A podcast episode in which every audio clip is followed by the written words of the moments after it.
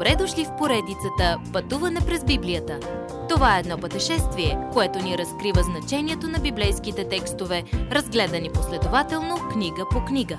Тълкуването на свещеното писание е от доктор Върнан Маги. Адаптация и прочит, пастор Благовест Николов. Продължавайте. Продължавайте да следвате Исус. Продължавайте да вършите добро. В това писмо до галатяните Павел държи предупредителна табела.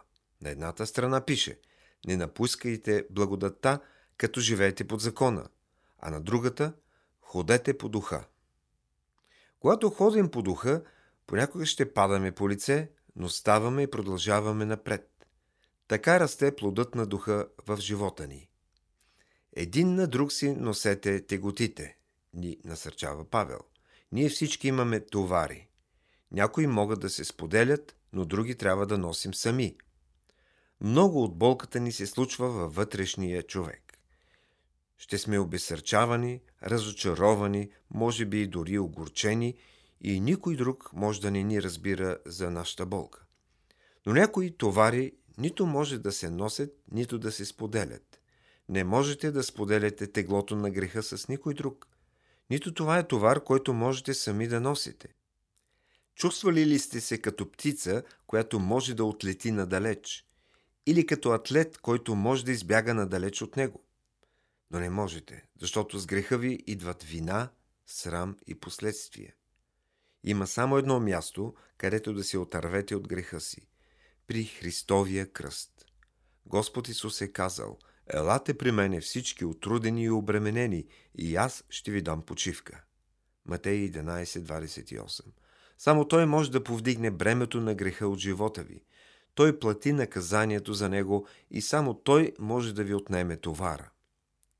Един от най-удивителните стихове в Галатяни ни учи на един неизбежен, категоричен и непроменим закон, действащ във всяка житейска област. Каквото посеете, това и ще поженете. Ако посеете памук, ще поженете памук. Какво тогава сте сеяли, след като сте приели Исус? Семена на грях, те ще пораснат. Семена на благочестие и те ще пораснат. Продължавайте да сеете Божието Слово. Ходете по духа и продължавайте да вършите добро. Между нас и света има кръст. Кръстът ще оформи поведението ни повече от всичко друго. Няма да се хвалите с добротата или верността си, или каквото и да е друго. Само ще прославяте кръста и онзи, който умря там. Законнически настроените юдеи, дърпащи галатяните назад, твърдяха, че човек трябва да е обрязан, за да бъде спасен. Но Павел казва, че обрязването няма значение. Само почеркът на Святия Дух по живота ви има значение. В заключителните си думи Павел посочва белезите по своето тяло като почерка на Исус. Аз нося на тялото си белезите, стигмата на Исус.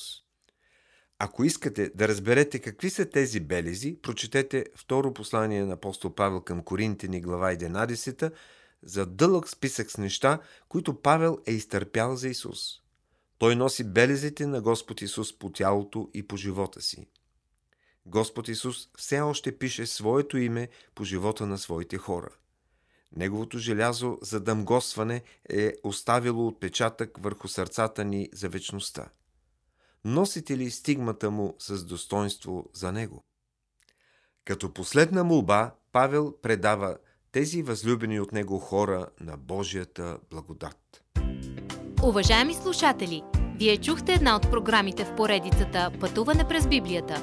Ако ви е допаднало изучаването, заповядайте на www.ttb.bible, където има много и различни програми на български язик.